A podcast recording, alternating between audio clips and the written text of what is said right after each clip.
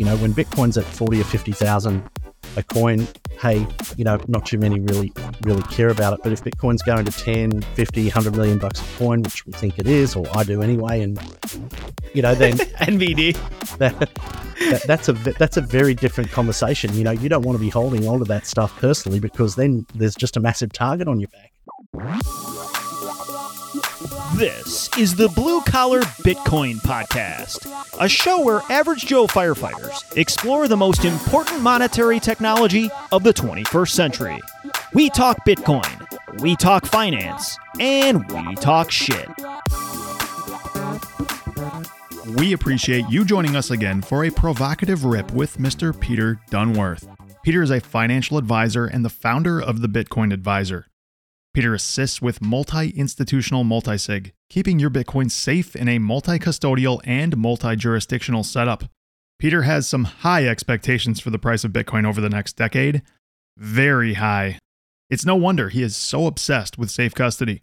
Mr. Dunworth is a survivor of a shark stalking, extremely articulate, and not above laughing at our horribly immature senses of humor. This was a pleasure, and we are sure you're going to enjoy it.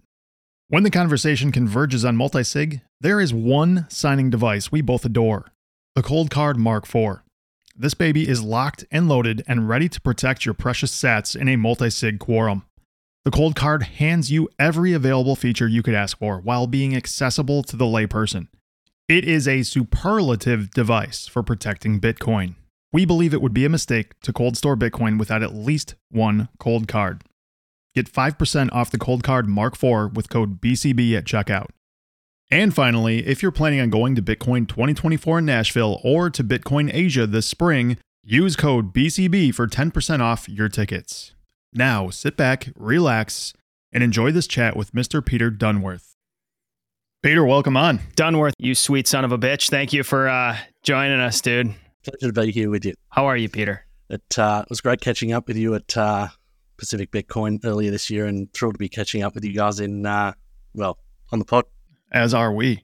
Um, listening to you on what Bitcoin did, along with you know, you've been on a ton of different podcasts. By the way, I didn't realize until I was doing a little research for this. You've been on almost everything, but you had a story that really hit hard with Peter about the shark attack, or almost shark attack. This the uh, the near miss that you had out on a paddleboard. Mm. Um, just blown like I had shivers going up and down my spine listening to you recount the way that you almost got consumed by a great white. That that was wild. I mean, I don't want you to have to recount the entire thing for us uh, part by part here, but honestly, one of the most skin crawling stories I've heard on Peter's podcast and in general.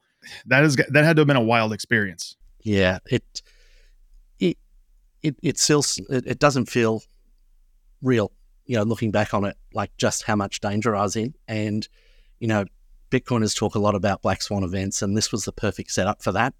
There hadn't been a shark attack in Sydney in 73 years, so I presume that there were no sharks in Sydney. And um, I was training for a paddleboard race in Hawaii, which was between the islands. It was 32 mile race, and so my training was basically paddling. You know, maybe 15 to 20 kilometers or roughly about 12 to 15 miles as a training run. And I'd speak to the local lifeguards who are sort of in and around the stuff you guys do, and they'd, they'd say to me, I'd like, oh, come for a paddle with me, it'd be, be a lot of fun. And they're like, well, we're not going out there. I'm like, come on, there hasn't been a shark attack in 73 years. And they're like, yeah, there's still a lot of sharks out there. We're not interested in that. And it's like, oh, okay, well, I'll just do it by myself. And, you know, that um, naivety and um, in going and doing that. And that wasn't the first paddle I did. Like I did hundreds of paddles um, similar to that to get ready for that race. But, you know, um,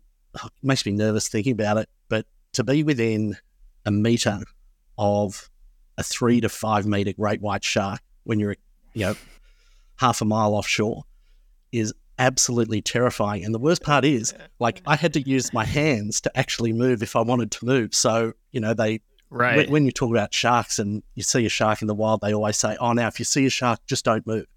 And it's like, pardon the French, but fuck that. I'm not dying out here like a bit of bait. Just come up and eat me while I'm just laying there limp. I'm like, you know what?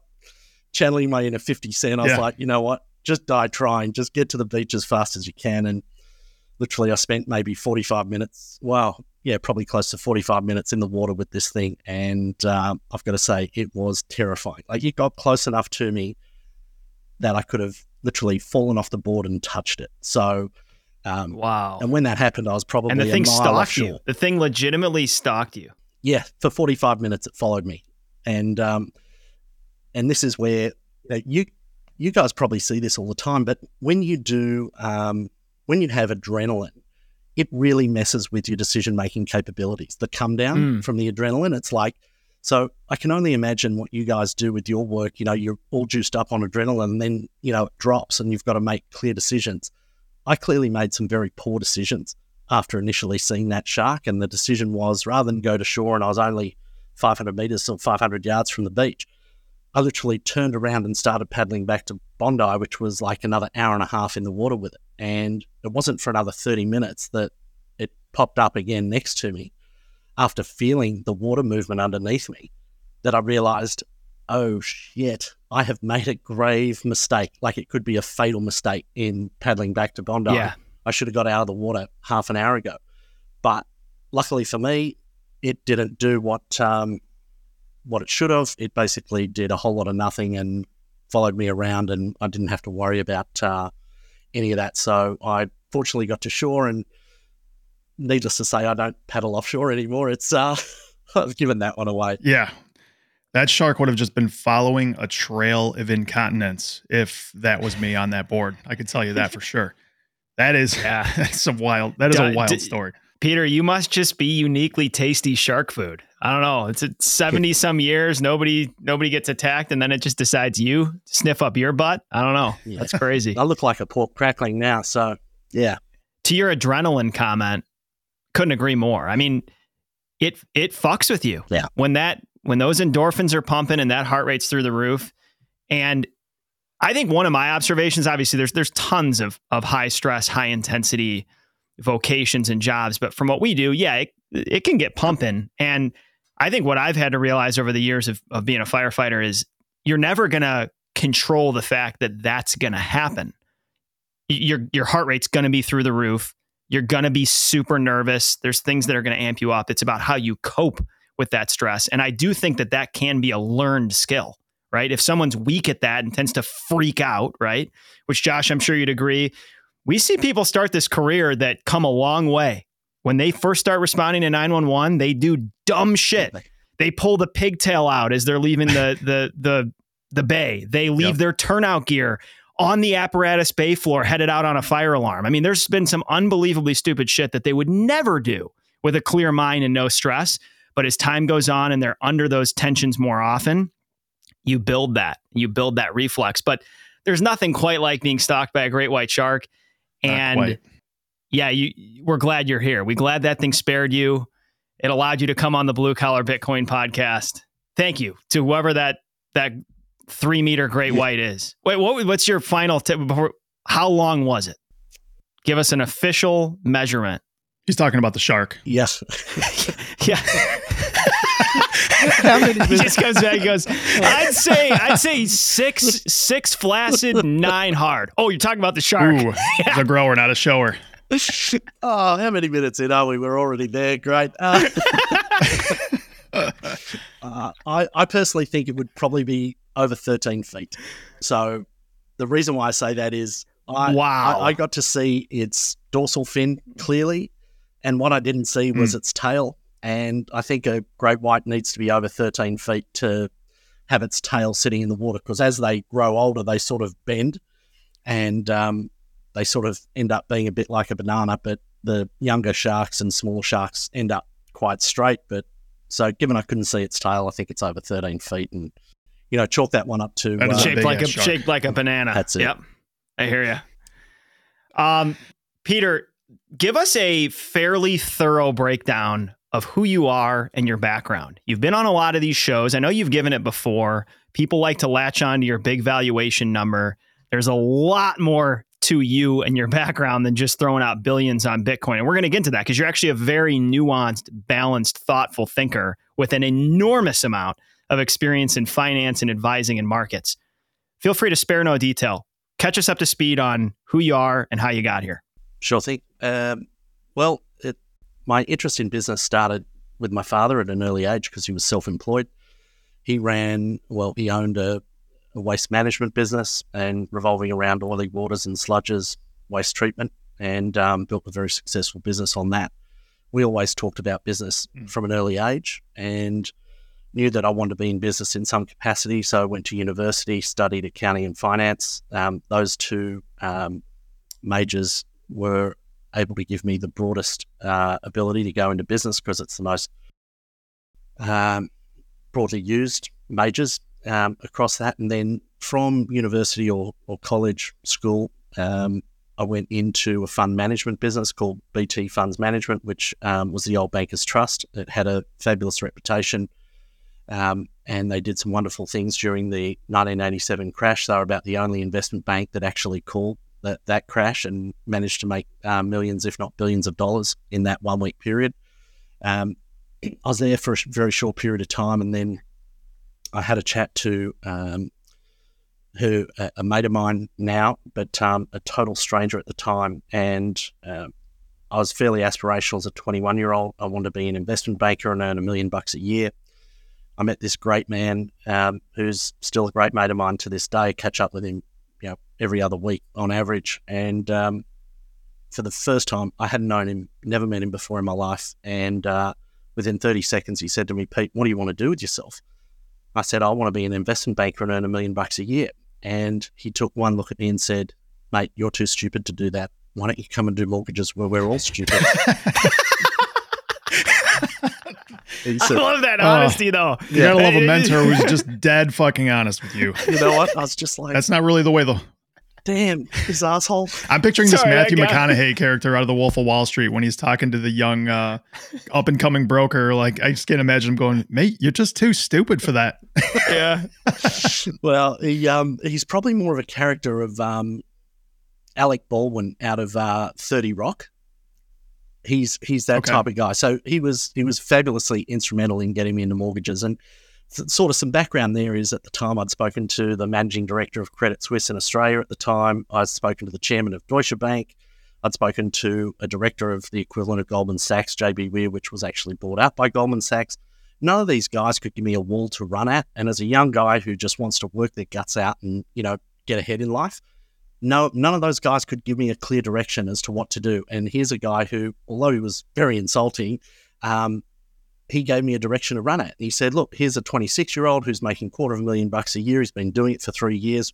You know, you can do that." And I was like, "You know what? He makes sense. I'm going to run at that and give it my best." So I left, you know, the world of funds management and investment banking to basically pursue mortgages, and was reasonably successful at that. Ran a really good business, you know, provided um, a great income and stability. It also gave me a really great understanding of credit markets and how they work and assessing risk, figuring out, you know, who can afford what and what the banks look for when it comes to assessing, you know, what represents a good good risk to them. Understanding the three C's of collateral uh, of, of lending, which is capacity, collateral, and character. Um, I think we'll talk about Bitcoin as collateral later on in the you know piece, but yeah, this totally um, redefines what what makes a good you know a good loan or a, a good borrower. Um, from there, uh, I had a, a, great chat to one of my father's great friends and advisors, who was one of um, who was the chairman of one of our biggest financial institutions here, and this is pre GFC. He said, "Pete, you're on the wrong side of the balance sheet. You need to get to the other side. There's going to be some problems in the mortgage market." So with that, I reinstituted all of my training in financial planning and the rest of it moved to the other side of the balance sheet so we could give not only advice on credit, but we could give advice on equities, um, investments. And that financial advice revolved around um, much more than just, you know, what are the best investments to make. Um, a lot of the work around the financial planning and advising comes around in putting clients in the best structures for them because that's where the free that's where the risk-free return is. You know, if you're sitting in mm. the wrong structure, then yeah. you know you could have a 30 to 50 percent less return by just being in the wrong structure. So I look at that and think, well, this is a risk-free return, so we want to concentrate on being really good at that because yeah. Right. The, when you just uh, I just want to interrupt there for one second because I think it's a that's a really important consideration for people that I think a lot of people overlook.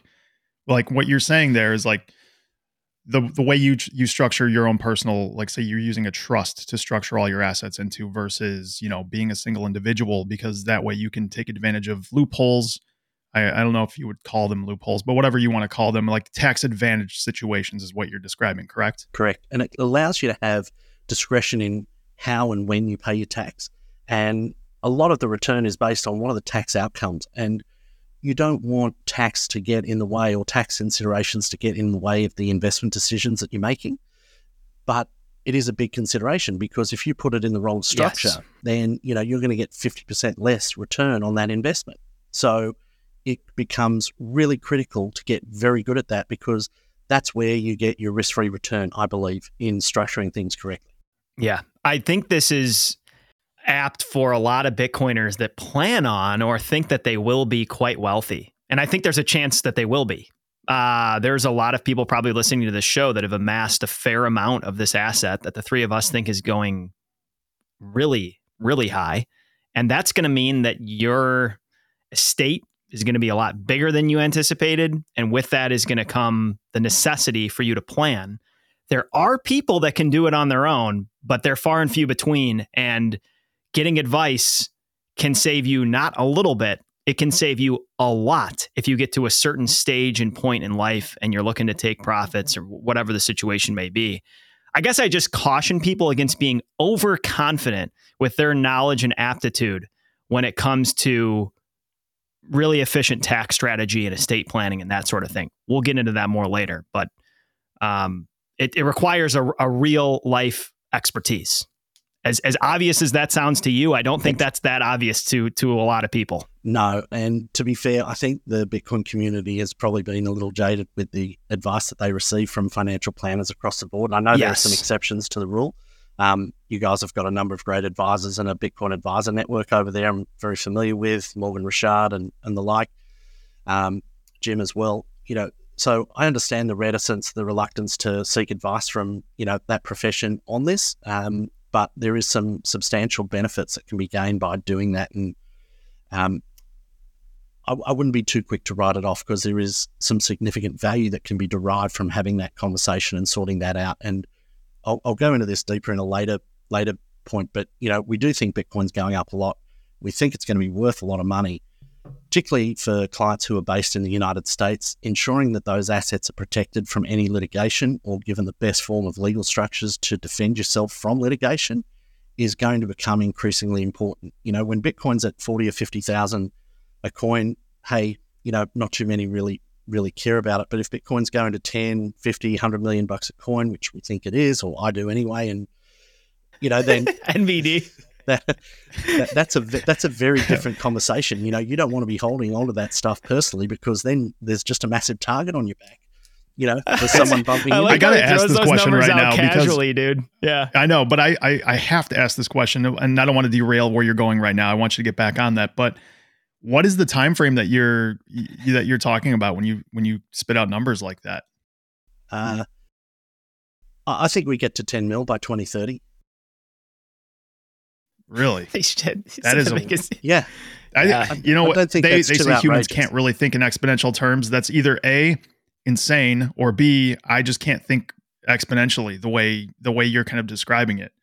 And it, it just it's just hard to believe. But it would have also been almost impossible to, to believe in 2012 that this thing was going to be worth forty five thousand dollars in 2023. So certainly wouldn't disregard it. I just think a lot of people hear that number and either and, and think that like this guy doesn't know what he's talking about. He's crazy, or there's a lot of stuff going on under the hood that a lot of people aren't considering on the other side. You know? Yeah, I think I think it's probably that that there are two problems with looking at this, and the first is we don't have a framework for valuing Bitcoin because we've never seen an asset like it.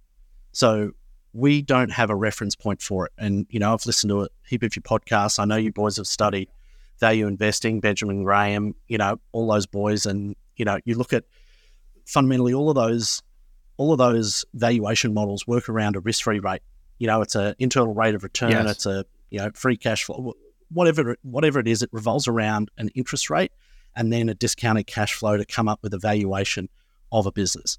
Right. The problem with Bitcoin is mm-hmm. there's no there's no cash flow to it. There's no interest rate. There's no risk-free rate on it. So how do you calculate that? And then you know, most people look at the the nearest thing to it, which is gold, and think, oh well, let's put a valuation framework around it of gold. And quite frankly, I think that's limiting, and this is where happy to go through that at a later stage to to tell you how I think, because you know, basically, I've spent a lot of time looking at this, trying to come up with a framework for better understanding the potential value of Bitcoin, and I'll walk you through it. I think there's some pretty logical assumptions with it, but um, I think in in the next ten years we'll see ten million bucks a coin, which is a 200x from here.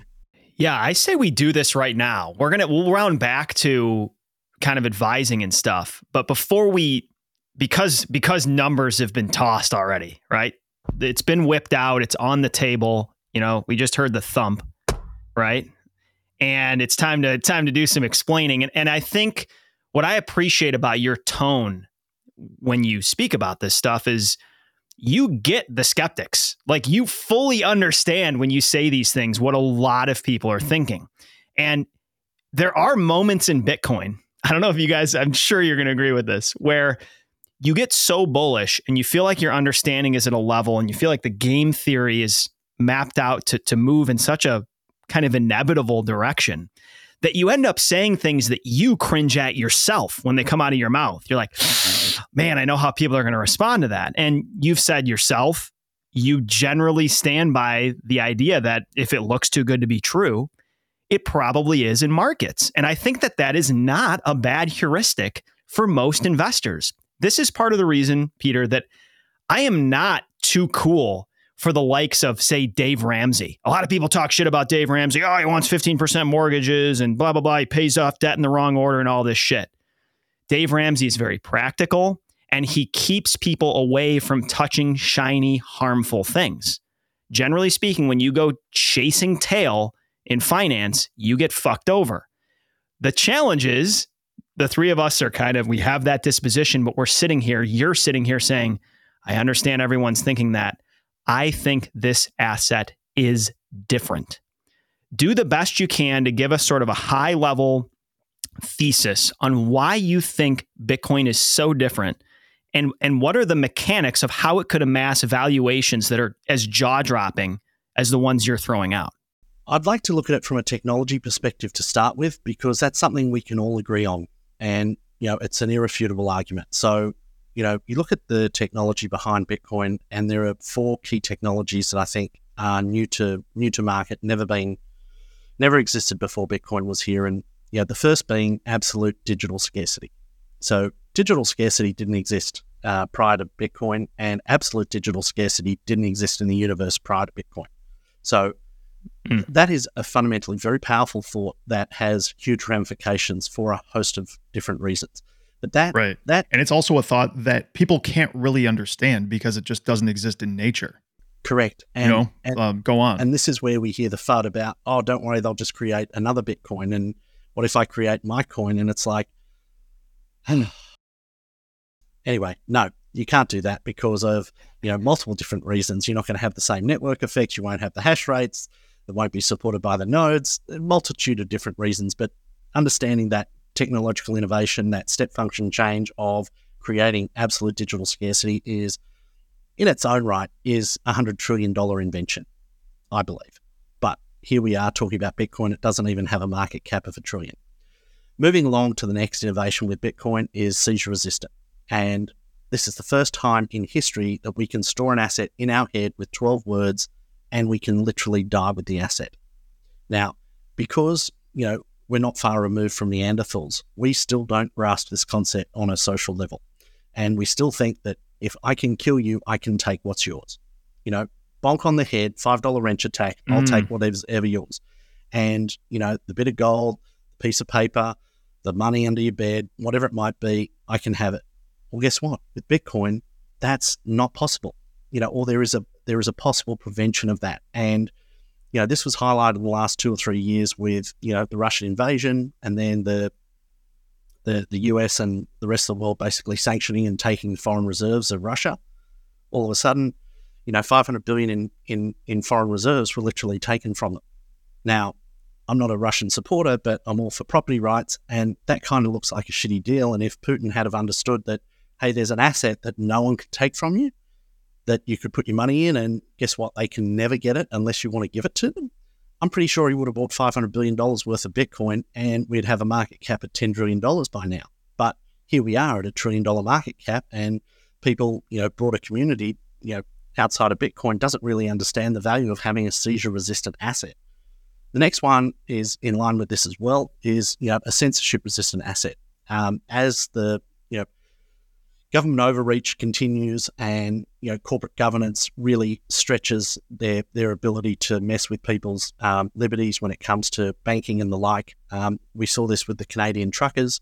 Um, I'm not political, but what I do or don't really like about what happened up there is that there was no due process um, for the mm. the censoring of their bank accounts, and I'm all for censoring bank accounts of you know suspected terrorists and the rest of it, but there was no due process there. And that's something I would hate to happen to myself or you or anyone else. And I want to make sure that we have a due process. And this is where Bitcoin is the first asset in in history that is censorship resistant. So seizure resistant and censorship resistant, you know, by themselves are probably hundred trillion dollar, you know, market caps themselves in their own right. Once people understand that and it's broadly understood. The final thing, and this is where the bulk of the value in Bitcoin really comes in is having an immutable ledger supply and issuance. And that is a first time innovation with Bitcoin. You know, up until now, you you never had an immutable ledger. And this is where, you know, I look at this and think there are basically three phases to humanity. There's pre-written word, which is basically, you know, we're running around trying to kill woolly mammoths. Then there's the written word, which is basically everything up until the time that Bitcoin existed. And now we're in the recorded word era where basically every transaction on that on that blockchain is immutable, can never be changed. Basically, we have a perfect record of history for the first time ever. That is an immense mm. thought. There's no more fucking around with, mm. you know, winners write history. Guess what? It's on the blockchain now. You can't fuck with that.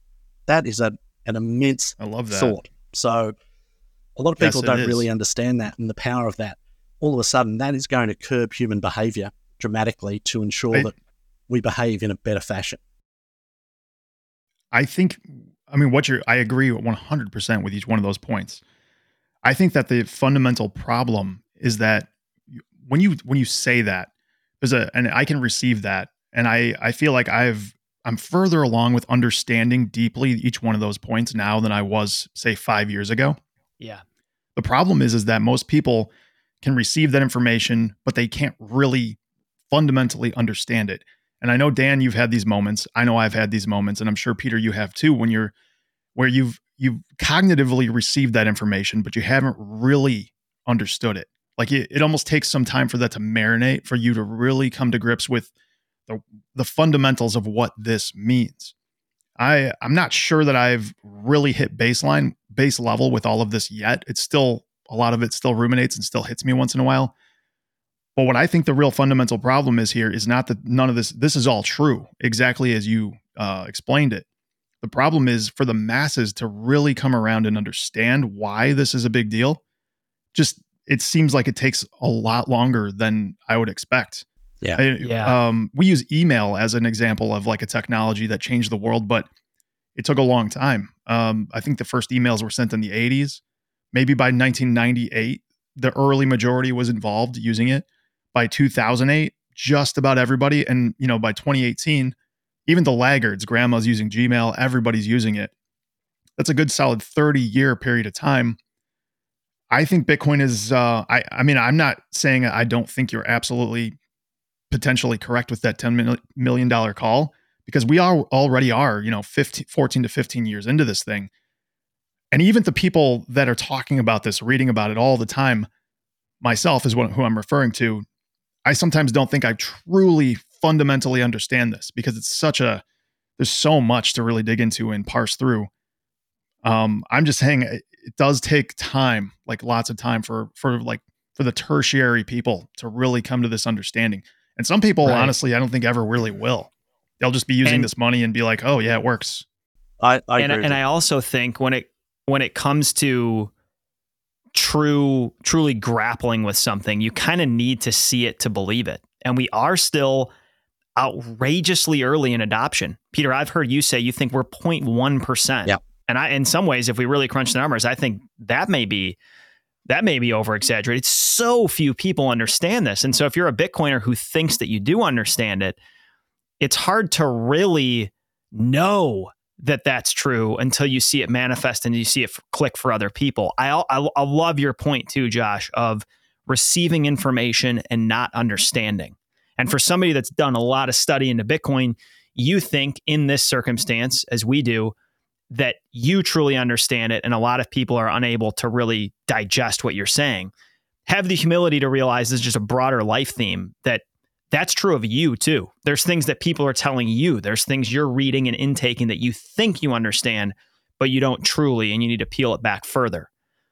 One other comment I wanted to say, and, and hearing you kind of talk, Dunworth, about just the tremendous and momentous innovation that is Bitcoin. I think what's even more powerful, and I'm sure you'd agree, maybe not more powerful, but equally powerful, is the is the timing of that innovation. Yeah. And I've done this. I've, I've read this before on the show or gone through this, but I have this slide. I, I gave this talk up in Minneapolis at their meetup a while ago, and one of the sl- slides was basically asking bears to explain how demand for this asset is going to go down. Because I really feel like the onus is now on the other side. You're going to have to explain how demand is going to decline. And so I went through sort of what Bitcoin is and why it's so perfectly timed with what's going on in the world. And a few of the points I made was it's the hardest money in human history at a time when hard money may be in some of its highest demand, right? Looming sovereign debt crisis, unbelievably obvious debasement forthcoming and already happening. Number two, Bitcoin is anti fragile money, juxtaposed against some of the most comically fi- uh, fragile financial behavior we've ever seen. There's more in, uh, intervention than really ever before. Number three, it's unconditional and permissionless money in an age of surveillance, censorship, capital controls, currency wars, conditioned sovereign reserve assets, like you said with Russia. And then the final point I made was it's frictionless money in a world with 180 fragmented fiat currencies. So at the end of the day, you start looking at what it offers and then the timing of when it's offering. And it's like, explain to me how people are not going to want this in large quantities. I, I don't I just have not heard good explanations for how that's going to happen. And that's when you kind of sit there and scratch your head and go, holy fuck, this could go through the roof. Yeah. Yeah. I, what you just said makes tons of sense. And it reminds me of, I think it's, it's either Warren Buffett or Charlie Munger who said, the money is not made in buying, the money is made in waiting. Yeah. Mm. In the You sitting. just buy this stuff and you wait. In- In, the sitting, is that Yeah, right? and I think that's a throwback. Charlie Munger got that from Reminiscences of a Stock Operator, which, if anyone listening hasn't read that book, it is one of the greatest trading books in history. And that's probably a great lesson in it, too, because the world's greatest short trader of all time, uh, Jesse Livermore, um, he was the world's greatest short trader. He made millions and millions, hundreds of millions of dollars in the at the turn of the century in the early 20s. And, you know, a lesson to all Bitcoin hodlers out there trader, best in the world, died penniless. Just buy and hold. Didn't he go?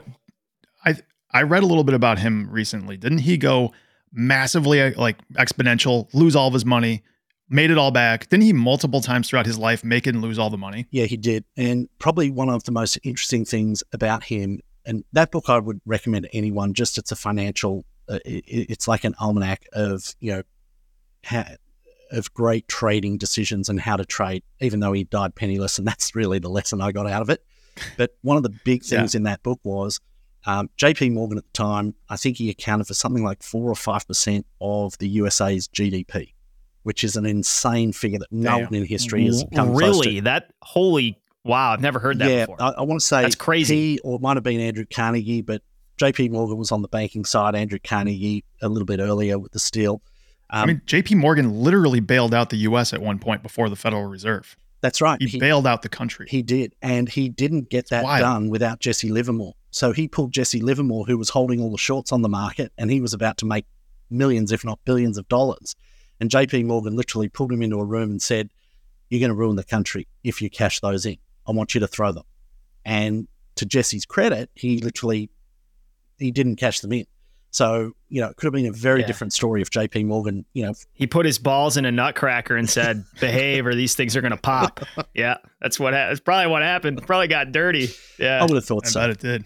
So, you know, maybe JP Morgan, you know, is is not as bad as we think. People are never as good, never as bad as we think. But um, you know, the US has got Right. to, you know, thank JP Morgan for avoiding absolute catastrophe and total wreck and ruin, you know, in the early nineteen hundreds. Yeah. Yeah, JP Morgan was like, I got to stand up this Federal Reserve or I don't want to be on the hook the next time these idiots fuck everything up. We'll just have them Yeah. print money. Let's talk a little bit about self custody. You, Hmm. the Bitcoin Adviser, you guys have a custodial model. Um, we want to talk. wh- What I would like to do is kind of talk about the, the differences, compare and contrast multi sig on your own versus multi sig in the setup that you guys um, are proponents of. What are the pros and cons of each? And just talk a little bit about like how you can custody this stuff, Bitcoin, obviously, in a way um, that keeps you and your family safe, even in the worst case scenarios. Like you tragically die in a car accident, and there's a way to recover your funds. I think this is a really important point that a lot of Bitcoiners haven't spent enough time thinking about. And I can tell you, being on the other side of it, um, you know, having hundreds of clients who self custody Bitcoin, it's probably the most important thing um, or contribution that I can make to this space is to, you know, tell Bitcoiners to start thinking about this because, you know, we don't live forever. We're all going to die, and we need to have a plan in place to recover the Bitcoin because everyone here has made such sacrifices to get the amount of Bitcoin that they've got, hold that Bitcoin to make the changes for their family and potentially provide intergenerational wealth that is going to completely redefine, you know, a family dynasty and, you know, the future of, of families moving forward. The first thing I'd say is that, you know, um, if you're self-custodying, this is, um, I'd like to say you do you you know, if you're self custody and you're already got your setup and it's all down pat, then congratulations. I'm thrilled and I'm hoping what we talk about can give you some ideas to improve your setup. The first thing I'd say is when it comes to self custody, and if you're doing this now, a great test that you can do is basically write down on a piece of paper, um, please move my Bitcoin, and hand that to your wife and say no more, or your your partner, or your children, or whoever's you know going to be receiving it and looking after it. And if they're unable to move those bitcoins in a satisfactory fac- fashion, they don't have access to it, they can't move it, or they wouldn't know where to start, then there is a serious amount of work that needs to be done to bridge that gap on a knowledge basis. So I'd say start there because that will show you your holes in your own self custody setup that you've got. And if we go down the line, there's basically a thousand ways to skin a cat. And probably starting with the most simple is leaving those uh, on an exchange. We all know that's a really bad idea. Get them off exchange as quick as possible and get help in doing that. Um, I think one of the guys or one of the companies in the space that are friends of this show that I've got an enormous amount of respect for who do this day in, day out is the Looking Glass team with Sab and, D- uh, Mm. Seb and Daz. You know, they We spend love those guys. they spend hours a day helping people self custody, and they've got a, a great product that helps you into a single sig um, uh, setup, and they give you a stack of education and learning, and you know they'll walk you through the process. And there's all these resources to get into a single sig setup. Personally, I think single sig is fraught with a number of potential problems, though, in that there's a single point of failure typically. There's also the problem that if you don't securely, well, if you don't properly secure your Bitcoin uh, seed words, uh, you don't have you you will not know that your Bitcoin's been stolen until it's too late. Yes. That is a massive problem. Like you know, you can Yes. you can you know you can drive you know five hours west, find a desert, dig a hole, get your GPS, put your seed plate in there, and all of that's good and proper. And you know, ten years down the track, you've still got it all sorted. You think it's good, and then one day, all of your Bitcoin disappears from your single sig wallet. You think, what the hell just happened? I've just lost all of my wealth. Like, what the hell? And this is where the single sig wallet I'm not really a huge fan of because it has that single point of failure. And I want to try, and what we've tried to do with Bitcoin Adviser is remove any single points of failure because you know if we think this thing's going to be tens of millions of dollars of Bitcoin, we want to be planning for that now and getting custody setups. You know, basically institutional grade custody for you know mums and dads. And this is where the single sig I don't think really cuts it. If that was a ten million dollar Bitcoin, I don't think people are sending you know storing that on a single sig device. So then we move to multi-sig, and I love multi-sig. I think multi-sig has got a whole host of, of different benefits. And I'd probably start with you know the software providers um, in uh, Unchained. Swan's releasing a product, and I've had a look at that. And I've got to say it looks really good. Unchained's been the mainstay. I've got to say the Nunchuk team have created some incredible multi-sig products with optionality out the wazoo. It's insane how good that stuff is. So I'd start with the software providers and work into it because typically what they do is they will hold a key and then you'll hold two of those keys yourself. And this is, you know, an introduction to multi-sig that you can then go down the rabbit hole into completely looking after it yourself through the use of Sparrow or Specter or an, another another software provider. But that's a really great place to start. It's not my preferred option though because when you're doing it all yourself with one of the one of the multi-sig providers, you still have a single point of failure in yourself, in that you hold two of the keys. And now the problem is, you know, to friend of the show, Luke Gromen, you know, you can't ride two horses with one ass. Now you're staring at mm. two keys, trying to look after two keys and make sure you don't lose them because if you do, then you've lost all your Bitcoin. So it doesn't solve much of a problem up on what is a single sig device because now you've got two two devices to look after, and if you lose those two devices, then you've kind of lost lost what you've got.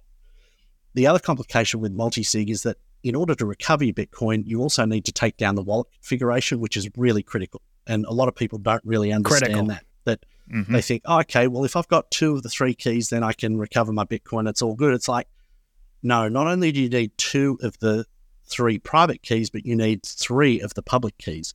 And that wallet configuration right. is kind of a map to show you where it is. So you need to actually have three of the public keys. And a lot of the people don't really understand the most important thing about when you go to the service providers is actually getting that wallet configuration off them and storing mm-hmm. it in a separate place. Because what, yep. what you want to build into your self custody setup is you want to have redundancies from everyone involved in the process. You want to have redundancies from yourself, you want to have redundancies from the multi sig provider, you want to have multiple different options. And this is where, for me, the collaborative custody, what we deliver on, solves uh, every single point of failure. You're not reliant on yourself, you're not reliant on the multi sig provider, and you're not reliant on us. And this is where removing yourself as a single point of failure provides an enormous amount of peace of mind from a family dynamic perspective. And this isn't, you know, collaborative custody isn't really about, um, you know, the young bucks who are not your keys, not your coins. I'm just going to YOLO it all in. And if I lose it, it's a contribution to the network. I'm all for those boys. and yeah, I've been there, I've done that. And sad, well, not sadly, joyously, I've actually got a gorgeous wife, two young children. I've got a large amount of my wealth stored in Bitcoin. And I don't want to make a contribution to the network. As much as I love you boys, I prefer my family to have the Bitcoin than, you know, make a minuscule improvement on every, you know, Bitcoin holders. Here, here. Yeah. Holding. So I think it's really important once, you know, life events happen that, you know, you're responsible for people, then all of a sudden the recovery of that Bitcoin becomes paramount. And it's not so much about privacy and, you know, happy to talk about KYC, non KYC and the rest of it. But the most important thing in my life and my client's life is the security of your Bitcoin and then, very closely, and just as important, is the recovery of your Bitcoin. So, what happens to your point, Josh, about what happens if you get hit by a truck or a bus or you don't wake up tomorrow? Then this is. Get eaten by a great white.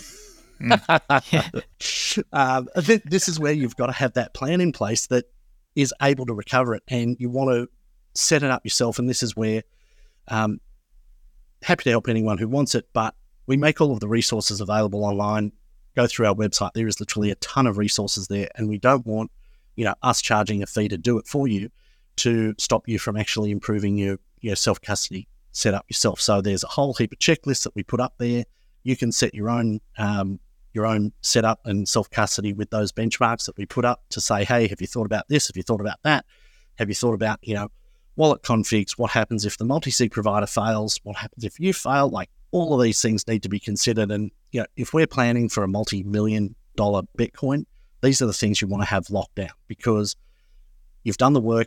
You've you know you've basically got the ball to the line. Literally, all you need to do is put it over, and you don't want to fuck it up at the finish line. Like that, that'd be catastrophic. Yeah, and you'd rather you'd rather figure this out now at 40,000 than at uh, future Dunworth projections of uh, hundreds of millions. I, have a I, I love everything you just said, and I have a, I have a couple things to fill in.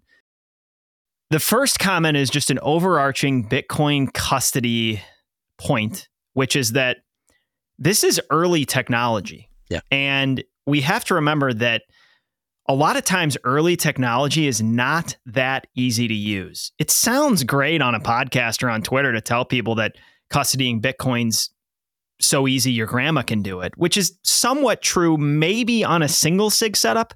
I mean, but if we take the most simple single sig configuration, it has a really, really, really significant flaw, which you highlighted. And I love the fact that you brought that up of you don't know if your shit's compromised.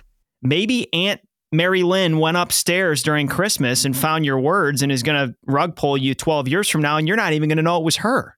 You know what I mean? So the point is you just you just have your your pants down in one area and there's no real way to fix that, which then pushes most Bitcoiners eventually, when they get a certain level of seriousness, towards multi-sig. Now, I encourage everyone that's a Bitcoiner, the fee market's not so out of control that this doesn't make sense any, anymore. Regardless whether you're going to do it or not, go set up your own multi-sig on Sparrow. I'm not saying it's hard. It's totally doable. Josh and I have done it. Anyone can do it. But then you start thinking about can my wife do this? What if we both pass away? Can the next person do it? And you start to realize that maybe for a, a techie individual or someone that's experimented a lot with Bitcoin, you can say that multi-sig is super doable, but it's it's the reality is it's not for most people right now.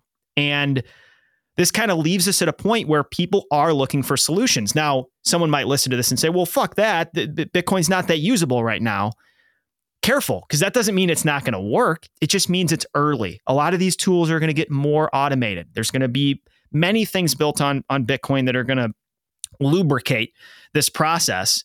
But right now there's some glass and sand on it and it's it's not sliding in all that easy for a lot of people and you may need some assistance. And that's where I we have been saying on the show for a long time that collaborative custody setups make an enormous amount of sense.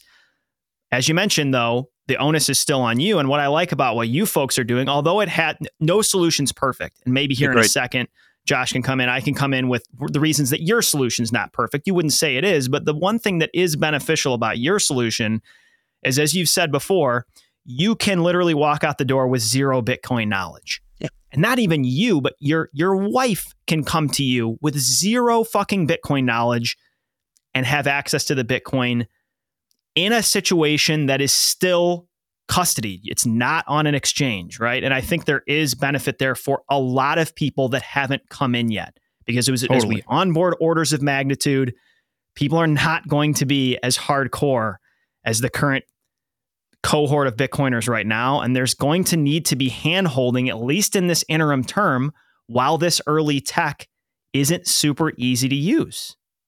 I right. know that may not sound awesome to mm-hmm. people, but I think it's the reality. Yeah. So I, I wanted to. So I'm sitting here thinking like to play devil's advocate because I know there's a lot of people listening who will think I am completely competent to make my own multi sig. I don't want to disseminate keys to other people because I don't necessarily know them, trust them. Can you give us a little bit more information about how exactly does this work? How do, who are these other institutions? And I know that they're multi jurisdictional. Mm-hmm. So here's a scenario I want to I want to hear you uh, kind of flesh out for us.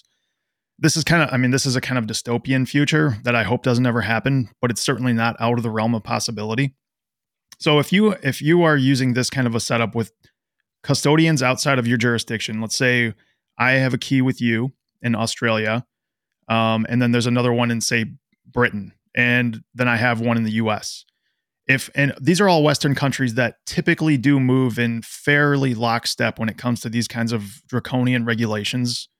How what happens in the in the potential future where there is some kind of a, a jurisdictional locked or not jurisdictional um, some kind of a law that is passed that could be happening simultaneously across these jurisdictions that forces those individuals or those entities holding those keys to divulge them? How would that play out?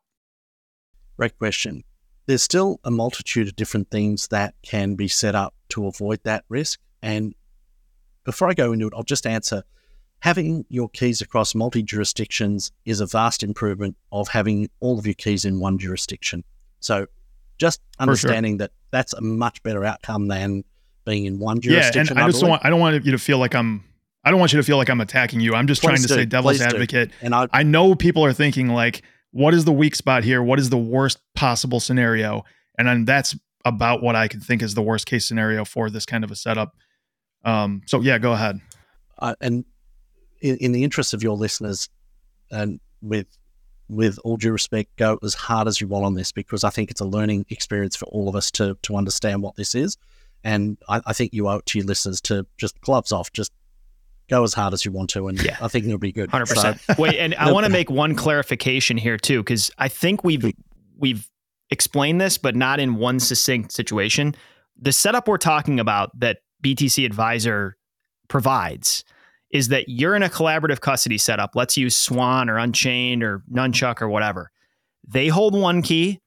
BTC Adviser holds a second key. You hold the third key. So you have, let's say, one of three in this setup. That's a fair mm-hmm. representation of what we're talking about, right, Peter? It is. Yep. And okay, there's all right. Go ahead. Variations on that, but I think the, to the question around a coordinated attack on Bitcoin across multiple jurisdictions, that is possible but highly improbable. And the fact that your keys are across multiple jurisdictions should give you some comfort or more comfort than having all of your keys in one jurisdiction. The other thing is, and this is where back to Bitcoin being a seizure resistant asset, and these are some of the technologies that I think are going to come down the track that I'm personally really excited about. Uh, I'd, I'd, probably, I know we had it on the call sheet to talk about it, but I'd probably talk about it now because I think it solves a lot of the issues that you talk of. Firstly, um, there is, although I believe it's impossible for us to collude with you know any of the other service providers and the rest of it, in the next four years, there's going to be cryptographically provable, verifiable evidence that we cannot collude with any of the service providers. This is what's coming down the pipe. So all of a sudden, that concern around collaborative custody will be removed from the equation, which I'm so excited about. That sounds real nice. Yeah. Yep. So it gives you that sounds control. like a, a real nice addition to this. Yeah, and I, well, dude, and this is a prime example of of don't write off early tech, as we said, yep. because things are going to be built. Like you're you're hinting at stuff like Miniscript or whatever, the programmability of Bitcoin that's going to allow. We know that it's going to allow for things that don't currently currently exist, and that's not just pie in the sky. These things are already being developed and implemented and mm. tested, and it's going to move out really quickly. I mean, you're on the front lines of paying attention to this, but the speed at which Bitcoin's being innovated on is something that Josh and I can't keep up with. Yeah. For sure. And you know, another good point here, uh, sorry to just take this right out of you. Dan and I are just super grabbing the mic oh, from you. But I was talking to Seb about this through text. We were we were talking about like his setup versus what I have going on. And really what it boils down to is do you trust that you're not going to fuck up more than someone else is going to fuck you? And for a lot of people, probably myself included, if I'm going to be totally honest, the odds of me fucking things up are probably significantly higher than a coordinated effort by people holding these keys to take my money. So that's a consideration that you need to take and you need to actually own yourself. And if you decide to do this yourself, I think it's totally possible. I think most people, given a little bit of time and effort, can do it. But you are completely on the hook. There is no one to help you. You are on your own in the wilderness with a compass. And if you follow the wrong direction, you're going to fall off the cliff in the darkness. Yeah. Yeah that's that's a dark place to be. And we've spoken to people who have had that happen to them. You know, I can tell you countless stories of, you know, phishing scams. You know, clients getting you know taken for thirty plus Bitcoin, and literally makes me want to vomit. Um, hearing that sort of thing, and this is where you know the innovation that's coming down the pipe at the moment is mind blowing. Like you know, if we talk about that, the risk of you know you making up v someone else, the the Miniscript, programmability that's coming in. You can have like basically a parent key, like a master key in your quorum of keys. This is coming and this will be here in the next four years. Um, I don't think it'll be here for this bull cycle in you know mainstream consciousness, but for the next bull cycle, it definitely will be. And you know you've got a, a master key relationship where you've got two subordinate keys, and in order to move any Bitcoin, you've got to have the master key sign. And when you couple that with a decaying multi-sig that if you lose the master key, then after six months or 12 months or two years, then the two subordinate keys can actually sign a transaction and move stuff for you, then you get the best of both worlds. You get to be fully, you know, fully in Love that. control of all of your Bitcoin.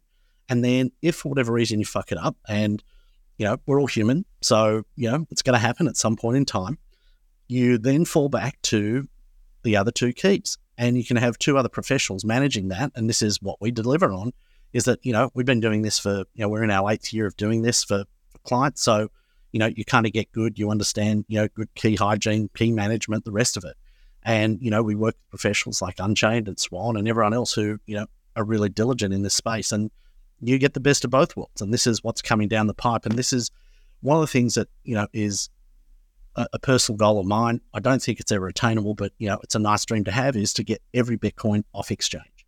And this is where I believe if we're going to move Bitcoin self custody from 0.1% adoption through to the 10% that I think we can get to, then collaborative custody is going to move that needle dramatically because, you know, the Bitcoiners who are here now, the, this product may or may not be for them.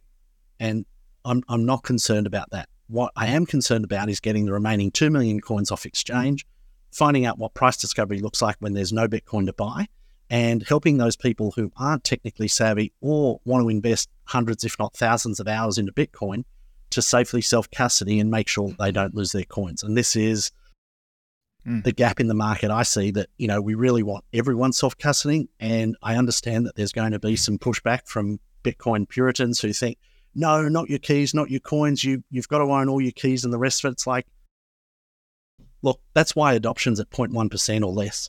You know, the bulk of people don't want to be responsible Yeah. for themselves. And this is, you know, this is as close to perfection as we can get with self custody of not your keys, not your coins. And, you know, we do have to make some, you know, some sacrifices, you know, no solutions, only trade offs.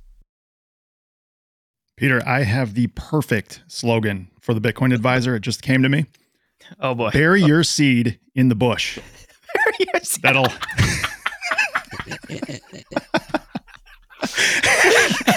Bury it deep.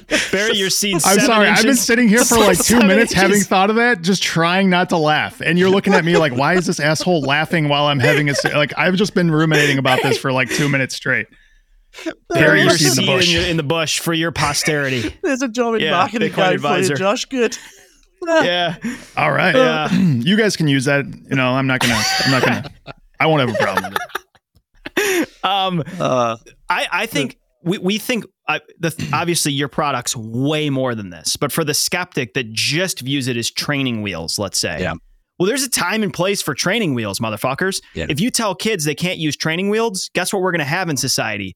Dead kids. Yeah. Right. That For, for kids to learn how to ride a bike, they need a way to to get into it, to get acclimated, and this is a realistic, workable scenario for a lot of folks, especially those oncoming. And I also think a lot of the people that are too cool for collaborative custody, not not all of them, but a lot of them haven't haven't developed a huge nest egg.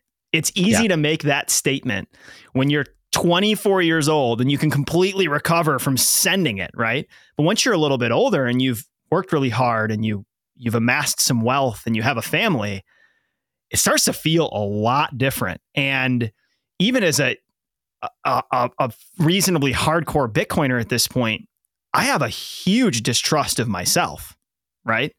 And everyone should, even just psychologically. I mean, people lose their fucking minds every day in this in the town we work in. We watch people over and over again go manic, go schizophrenic. That could be you, right? So e- even protecting yourself from psychological eventualities, not just the thought of like a traumatic injury and you being wiped off the face of the earth. Yeah. So there's a lot to think about here. And and you said it early, which I really appreciate. No setup fits everybody. And this is where you have to start exploring and experimenting and thinking and talking. Yeah. This needs to be a collective decision with you and your family, your your significant other, and and beyond. Like I think when you were on with Peter, Danny said, I remember him saying, "Fuck, dude, I was just on a plane recently with my wife and I realized if this thing goes down, our Bitcoin's gone forever." Well, I don't want that to happen. I have two little kids. Josh does. You got kids, Peter. So you got to think big picture. yeah, that's The other thing that's it's very optional for people as well is if if you don't completely trust yourself and you don't completely trust the Bitcoin Adviser, you can always split this stuff in half. Like you could do 50 50. You could do, you know, half of it on your own Yes. multi sig, half of it with Bitcoin Adviser. And that way, worst case scenario, stop laughing, Dan. I can't, I can't, I can't Bury, even look bury, at it. half, bury half your seed in the bush. Bury half your seed in the bush, pull out halfway, and you can still disseminate the seed, you know, to another jurisdiction. Yeah. No, but it, seriously though, that that is not a bad consideration. I've done that with Unchained, and then with my own stuff, and and I, you know, one of my weaknesses, and I would I'd be willing to bet heavily that this is true of a lot of people.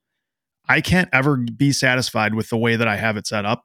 So I'll have this setup, and then I'll have another setup, and then I'll like, oh, maybe there's a weakness here that I want to change. But the problem is, you do that enough, and you're just increasing your your uh, the the the potential that you're going to screw it up at one point. Yeah. like Yeah. you make some catastrophic mistake because Totally. let's say you've got 10 different Coldcards and one of you know you don't you forget which one is which or you didn't label them correctly there's so many ways that you could accidentally fuck yourself over so if you don't want to fuck yourself, don't touch yourself too often, is the mantra there. yes i don't know what we're going to label this one dan i think i think bury your seed in the bush is going to have to be the subtitle of this one I got the giggles, dude. Fuck. There's something about Dunworth's No, no. face too, and just having spent. By the way, I got to throw in a, an anecdote here, Peter. We're not gonna we're not gonna out you at all, but uh, Peter in person uh, is the, let's just say the the uh, the the vernacular is different in person, Josh. That's, that's just Yeah. things things fly. Some some words come out that that haven't on this podcast, but. Uh, um, he's a consummate professional on podcasts He and i respect I- that and we we goad him. I mean, that. it's hard. It's hard to maintain the composure he has on the show with two hyenas like us. And I, I hat tip to you, Well, Dunworth. well, thank you very much, boys. It's hard to resist the temptation to pile in on this stuff. So, to end your career. Yeah. On a, on a, on Uh, a serious I, note, I want to. I want to. Yeah, I, go I was just going to say, in conversations with you know um, Bitcoiners around the world, we optimize for ourselves, and often, particularly OG Bitcoiners, will set up their Bitcoin self custody, which optimizes for themselves, and it's so perfect for them that no other person on earth can recover it. And Yes. the point is, Mhm. it's not about you when you have family or when you have a large amount of wealth that other people are relying on.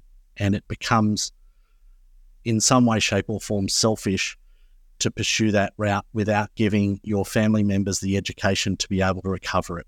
And this is where I think, you know, the trade offs we make with collaborative custody is about it's not about being the fastest, it's about being able to recover. And the collaborative custody protocol that we put together has been tested multiple different times. We've had, you know, three, sadly, we've had three clients pass away and we've been able to recover their Bitcoin from the grave. And unless you're able to do that, then, you know, you've got some work to do. And this is why we make all the IP and resources available on the website because, you know, the last thing I want to see is, you know, Bitcoiners who have sacrificed so much to get hit, get to this point really miss out on the upside or better yet their family misses out on the on the upside because I dare say, you know, if your household's anything like my household, I'm a complete punish when it comes to Bitcoin and my wife. So, you know, it's just a roll of the eyes and oh, not this again. Do we have to talk about, you know, Yeah. whatever Mhm. it is in Yep. Bitcoin? Yeah, we do. Well, anyway. Yeah. Been there. yeah there's any number of things like that too like hey do you remember how to get the safe open and shoot someone if they come in the house uh sure yeah right she hasn't shot a gun in like five years you know Yeah. hopefully it goes in the right direction Just don't shoot me. Yeah, right. I'm probably th- see there we are again. Like I'm probably more likely to get shot by her than anyone come in the house.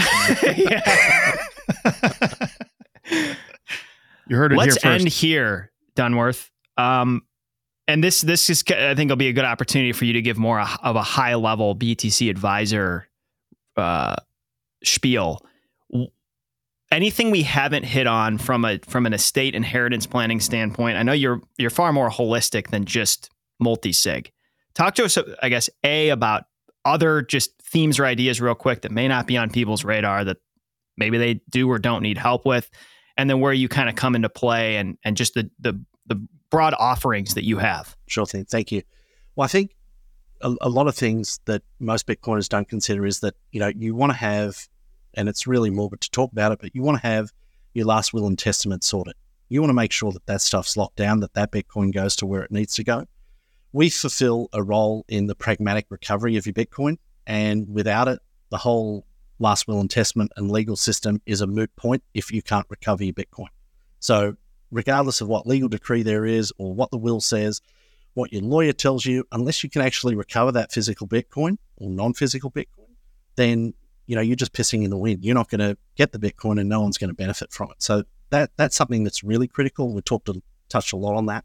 I think having your structures in place is really important, and you know the start of a bull run is probably a really good time to have a conversation or address that because putting your bitcoins in a structure at a time now when they're about to go five or ten x in the next couple of years, it's a really great time to do it. In the US, you've got a number of different structures that you know can be wildly beneficial for you.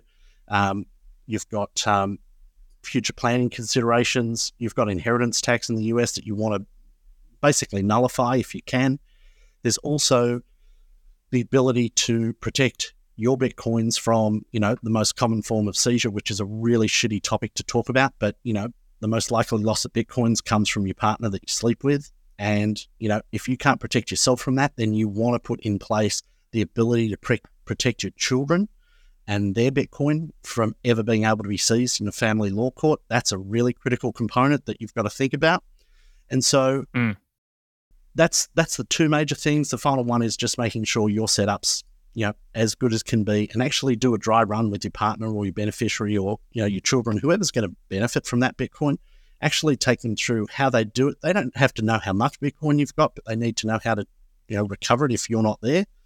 And you know, you can set up you know your Bitcoin in a way that is going to save um, save them from you know potential total loss. Um, it, it just takes a lot of time to look at, and you know this is why we created the Bitcoin Adviser to talk to Bitcoiners about these sorts of things because I don't think it's on on their radar a lot, and this is where a lot of the you know the really low hanging fruit as far as returns are um, in making sure all of that is locked down and and squared away.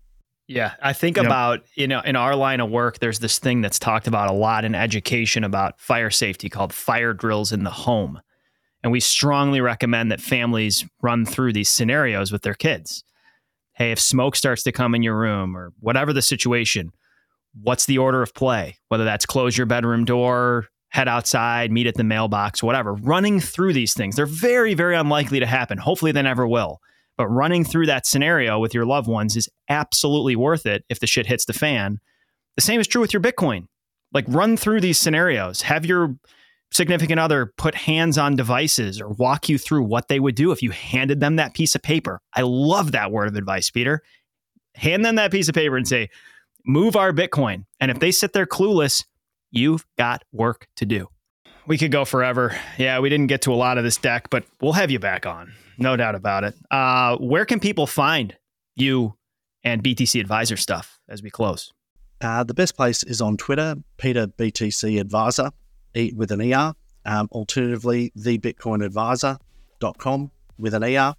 Just Google search the Bitcoin Adviser and our, our site will pop up, and there's a host of resources there if uh, anyone wants to book a, a, meeting with myself or the team, um, our slots are plenty of slots available there. So um, we'd love to help in any capacity.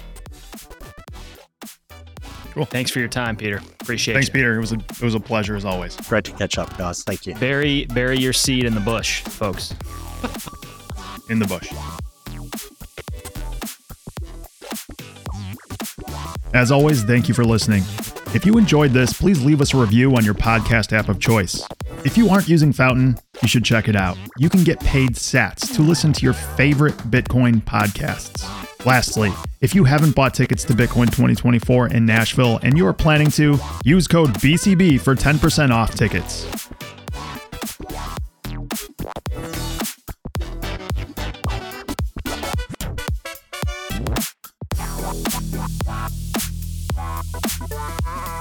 Yeah.